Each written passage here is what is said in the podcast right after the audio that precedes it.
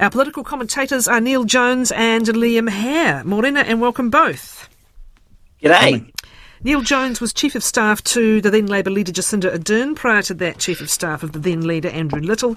He is the Director of Capital Government Relations. Liam Hehir is a Palmerston North lawyer, political commentator and member of the National Party.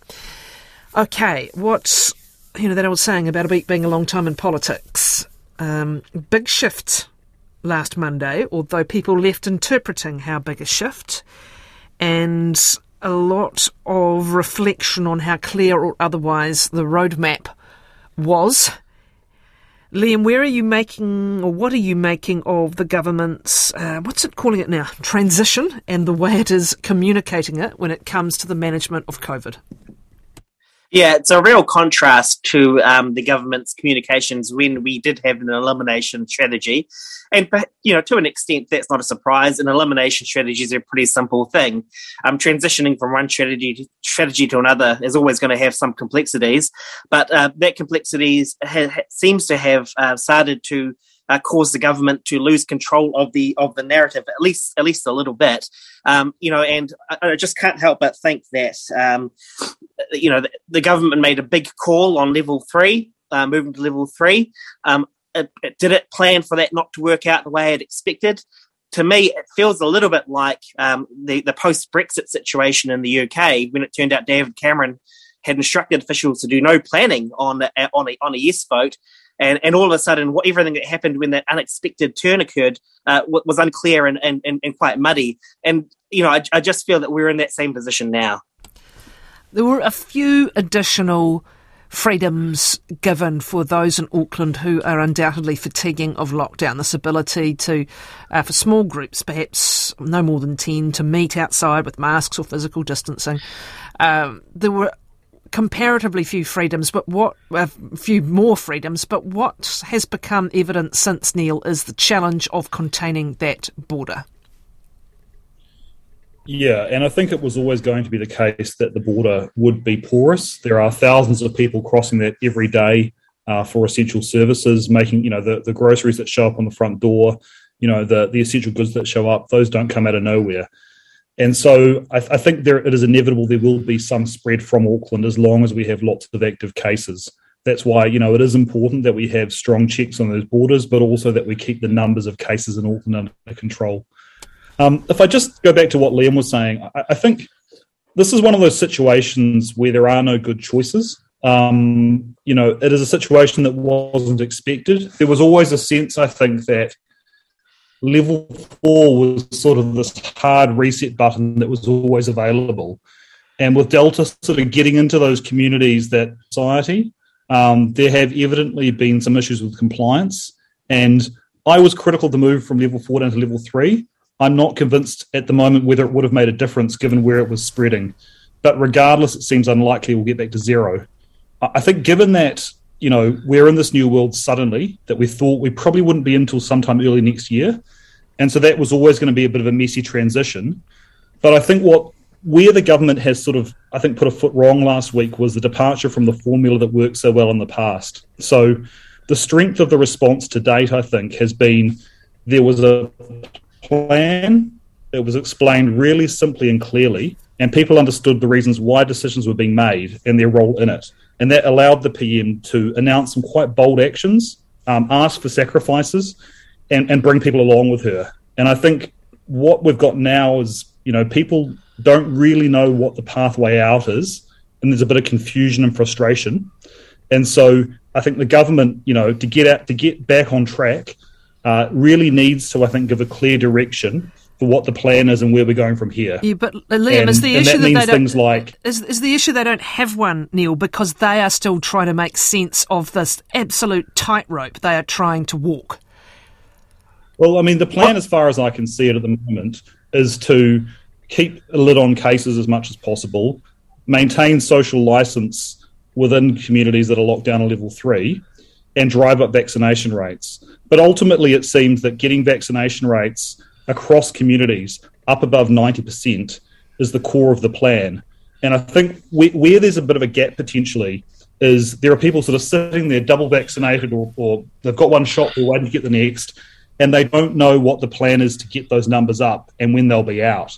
And that's why things like some clarity around, you know, exactly where will a vaccine certificate apply? Will it be compulsory up to the discretion of the business owner? Which classes of workers are going to be mandated to vaccinate?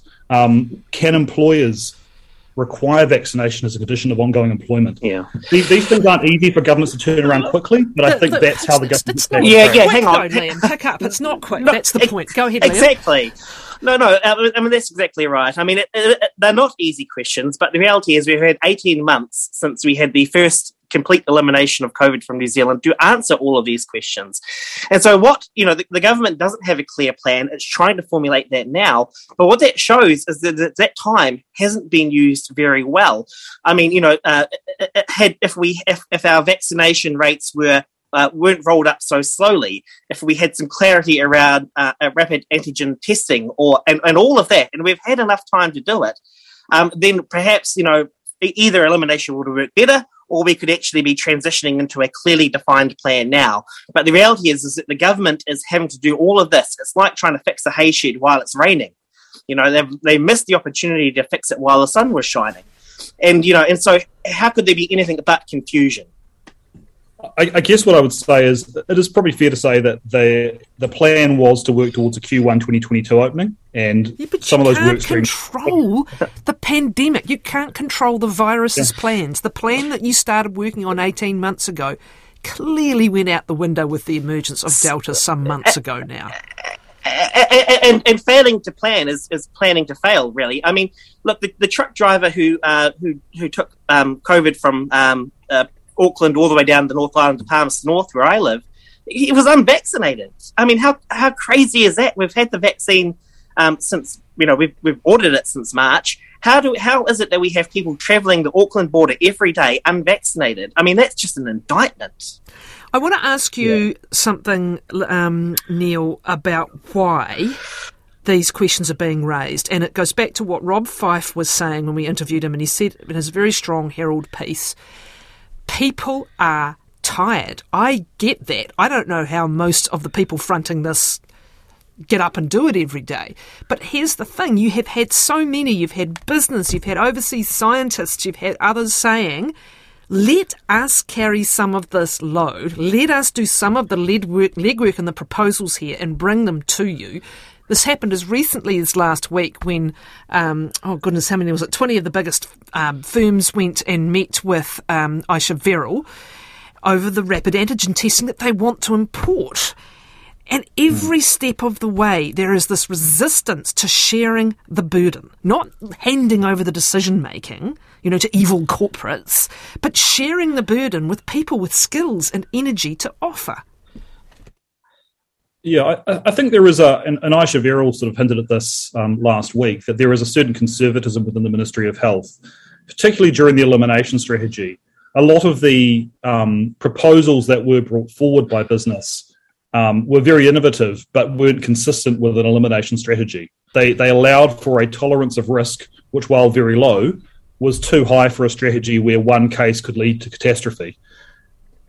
But I they, think though they could have been ready for now when we're in that position yeah, and anyway. I, think, and I think I think clearly there are some things that that could have been planned for a bit earlier. I guess what I would say is knowing a few of the people in the response and the work they do, you are dealing with people who are massively stretched, have worked very hard, and it's very easy to say in hindsight, why weren't you doing that with your limited resource? You know, it, it has been a very complex response with people working very long hours doing their best to try and keep COVID out of the country. And it's easy now to say, well, why weren't you doing this? This particular That's not what people are saying. People are saying, why won't you let others with skill and capacity and capital? And even? I think you will see a change. Okay. Yeah, and I think you'll see a change if we move into a suppression from an elimination yeah. strategy. But, and, but and, and I... you, then, then those sorts of innovations, I think, will become more appropriate yeah. for the strategy we have, and hopefully those are welcomed but but can I just add, it's, it's not only about sharing the burden um, from government to, to others; it's sharing the burden within within government. I mean, I couldn't believe it yesterday when I read in the paper that there was an ICU nurse who had been rejected six times for a spot in MIQ, and and the response of the ministry was, well, maybe the ministry should be talking to to MB to try and coordinate on it. What now? You know, now okay. it's, it's unbelievable. Okay, well, we are where we are. Let's look at how National deals with this and how the opposition deals with it, Liam, because so much of this conversation has been about how difficult opposition is because people want success, they want um, people to work together and for things to work. And when you're constantly, as we're doing right now, pushing at bruises, believe me, the public don't like it. So, where does this leave National, this current situation where the existing strategy is now clearly in a very challenging transition, to call it that. And above all else, the government is struggling to articulate what it looks like. What does National do, Liam? Well, National uh, shouldn't be opening the champagne for a couple of reasons. One is it's bad for the country, and um, you know, first and foremost, you shouldn't revel in the, the country having difficulties. Um, but even from a political perspective, you know, I don't think that they can really um, the, the, the, government's missteps or the government falling behind uh, on the narrative perhaps creates an opportunity for the for, for National to fill that vacuum, but they have to be able to credibly do it, right? I mean, voters aren't stupid. Voters aren't going to assume that National would be doing a better job if National doesn't seem like the professional type of outfit that would be doing a better job. So I think that uh, you know it, there's an opportunity for National there, but it, sh- it, shouldn't be assumed that National will, are in any kind of ability to, uh, place to exploit it at the moment. Yeah, look, I tend to agree with that. There, there are two key issues that National faces. One is just the lack of trust. I think the the repeated missteps across multiple leaders and including during Collins' leadership means there is a very low base trust in National's ability to manage a crisis like this. And even with some public confusion over the last week, Jacinda Ardern still does have a lot of public trust that will take a long time to chip away. So that basic trust thing. I think the second thing is National does have a plan it's put out on how to respond to COVID, and it is far more permissive than what the government's planning and would lead, by its own admission, to ICUs and hospitals being overwhelmed. And so, if your concern as a member of the public is that the government isn't being tough enough on COVID, I'm not sure National, with its more permissive policy, has any answers either. So that's going to be a challenge yeah. too. I'm not sure they've agreed with that, but what, what I do agree with you, Neale, is that um, you know there's for, for the confusion about the government's messaging, there's an equal amount of confusion, confusion about National's messaging. On any given COVID subject, could you predict day to day what National's position is? Pro- probably not. They don't have a consistent theory of the case that they've mm. been pushing for long enough. So they're, they're in a they're in just as tight a spot as the government is where an opposition begins to gain ground in normal circumstances anyway is when it actually, to your point, Liam, starts to look like it has a solid block of policies. And one of the most standouts I recall was going all the way back to the Clark led government coming in, where the detail in what it had thought through in policy, scoped, even um, drafted legislation, convinced the public that there was a new government in waiting ready to go. Can they at least finesse or um, improve some of the plans that they are putting out now that still look a step ahead of back of the envelope in order to seriously look like they are getting together an alternative plan. And maybe they could pitch it as one they're happy to share with the government, you know. But are we seeing that kind of um, heavy work happening on the ground? Yeah, yeah. I mean, the opening up plan the National has put out is a pretty substantial plan. I mean, it's um, it's quite detailed. It's um, you, you can see all the homework behind it, but um, I don't know how you can how you can sell it when you don't have a, a, a sort of a salesperson who, you know, for, for, whom that's on brand. Put put it that way. Everything's got to join up. Um, you know, I, I don't really think that policy wins and loses elections. I think you sort of have to have a borderline sort of. You've, you've got to have a thresh meter threshold of seriousness, and that seriousness has two parts to it. It's got the um, the substance of, of what you're proposing. Uh, or, or, uh, is it plausible? And you've got the salesperson. Is the salesperson plausible too? I'm not sure that those things are matched up. I was, and I, I, I don't think the plan's plausible either. I was curious as to whether the the, the heavy winds that uh, the Prime Minister and the government have run into this past week, with everyone being unhappy just about it seems um, from one direction or another, might postpone any move National was considering around its leadership, Liam, because to your point, if it then has another internal, um, you know, combustion, uh, unusual way to put those two words together, sorry, um, does that then rule out any gains it might make out of looking like it's starting to propose some useful things? Does this put to the side for quite some time any move on Collins or not? No, I, th- I think the opposite. I mean, I can see the reasoning of what you've laid out, but the reality is, is that um, while the government seems invincible, um, the, the leadership of the National Party isn't a very desirable thing to have. What, what what's the point of um, having to go up against the world heavyweight champion? Uh, if, if the government's looking a little bit more vulnerable, um, I think that actually uh, increases the danger for Judith Collins um, at least a bit, um, because it means that you know it's w- what she has is something that's worth fighting over a little bit, and uh, and and and you will start to have the narrative unless things start to improve a little bit to say, look, you know that it was one thing when the government couldn't be beaten. Now that it can be, we're, we're still languishing. Um, we do actually have to make change at the top. So I, I, I think, yeah, sort of perhaps counterintuitively, I think that uh, it um, it increases the peril for Judith Collins in the medium to sh- medium term. Neale? Yeah, I think I think there's sort of a sweet spot for Judith Collins between about twenty to thirty percent, where she's safer than she might be. If she drops if she drops under twenty, you could see just a panic and a stampede. And if you start hitting thirty percent, people like Chris Luxon start saying, actually, this might be my shot. And if I don't take it now, I'm going to miss out. And I'll end up being Simon Bridges finance minister rather than prime minister. So I, I think Liam's right that um, a rise in the polls for National, whether we see that or not, wouldn't necessarily be good for Collins. All right, or, or, or, or, sorry, so even even just a decline in trust for Labour isn't good for Collins necessarily. Sorry, just to add that. Oh, in other words, if the beneficiary of that isn't national, if it, further votes go to Correct. ACT, is that what you're saying? Yeah, exactly. Okay. Now, the electoral law reform, it's an interesting time to unveil something so fundamentally and constitutionally significant, uh, but here we are. What do you make of what is proposed? Look, I think there are many good reasons to do this. Um, not, you know, few few more than the number of political parties who are somehow involved in a serious fraud office case. Um, but I'm not sure this is something there is a huge public demand for or that there's a particularly constructive political environment for a cross partisan agreement, which is the kind of thing you usually need for electoral reform. So I suspect that you know this is a bit of a kick to the long grass. The report comes back late 2023, so that likely means reporting back after the next election, and it'll end up being something for the next parliament to discuss. But you know, there are if we're going to do this, there are some sensible proposals. Um, I think making it easy to switch between the Maori and general rolls seems a no-brainer. Um, I think we could have a look at our electoral donation system again, partly because of that serious fraud office uh, issue, and also just things like the discrepancy between disclosure limits at candidate versus party level, which has come up for some controversy. Um, I think politically, though, for Labor, this should aim to sort of hum along in the background for the rest of the term.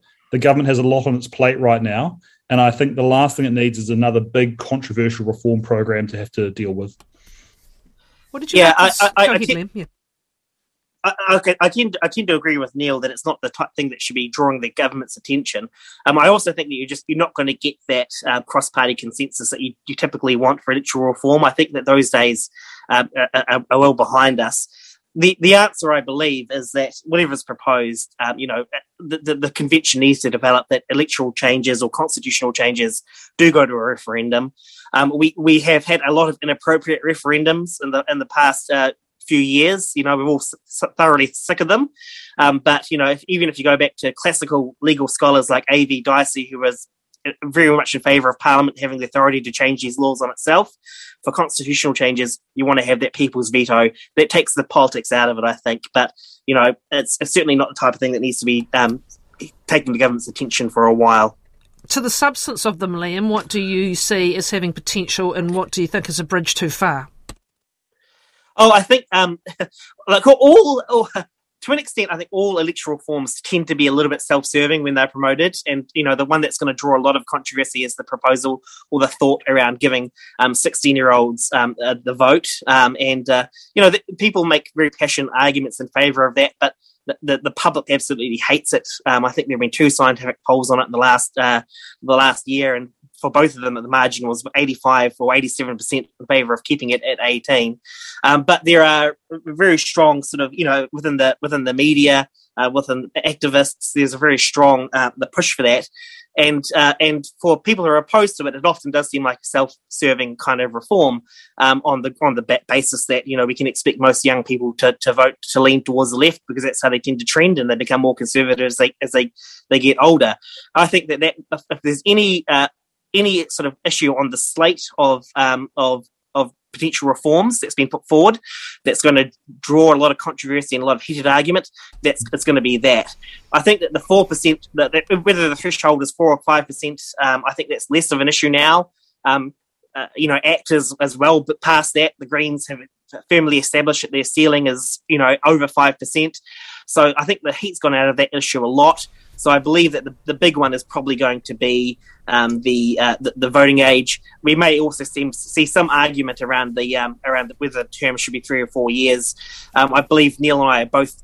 Uh, I think I think I'm right. We're both pretty skeptical of the four year term, um, but I think that uh, there is yeah there, there there is it's been it's been around for a while. So I think that if, if there's any chance of seeing any um, intelligent, non-heated, analytical debate, that's uh, it's, it's, going to be on that three to four year term issue.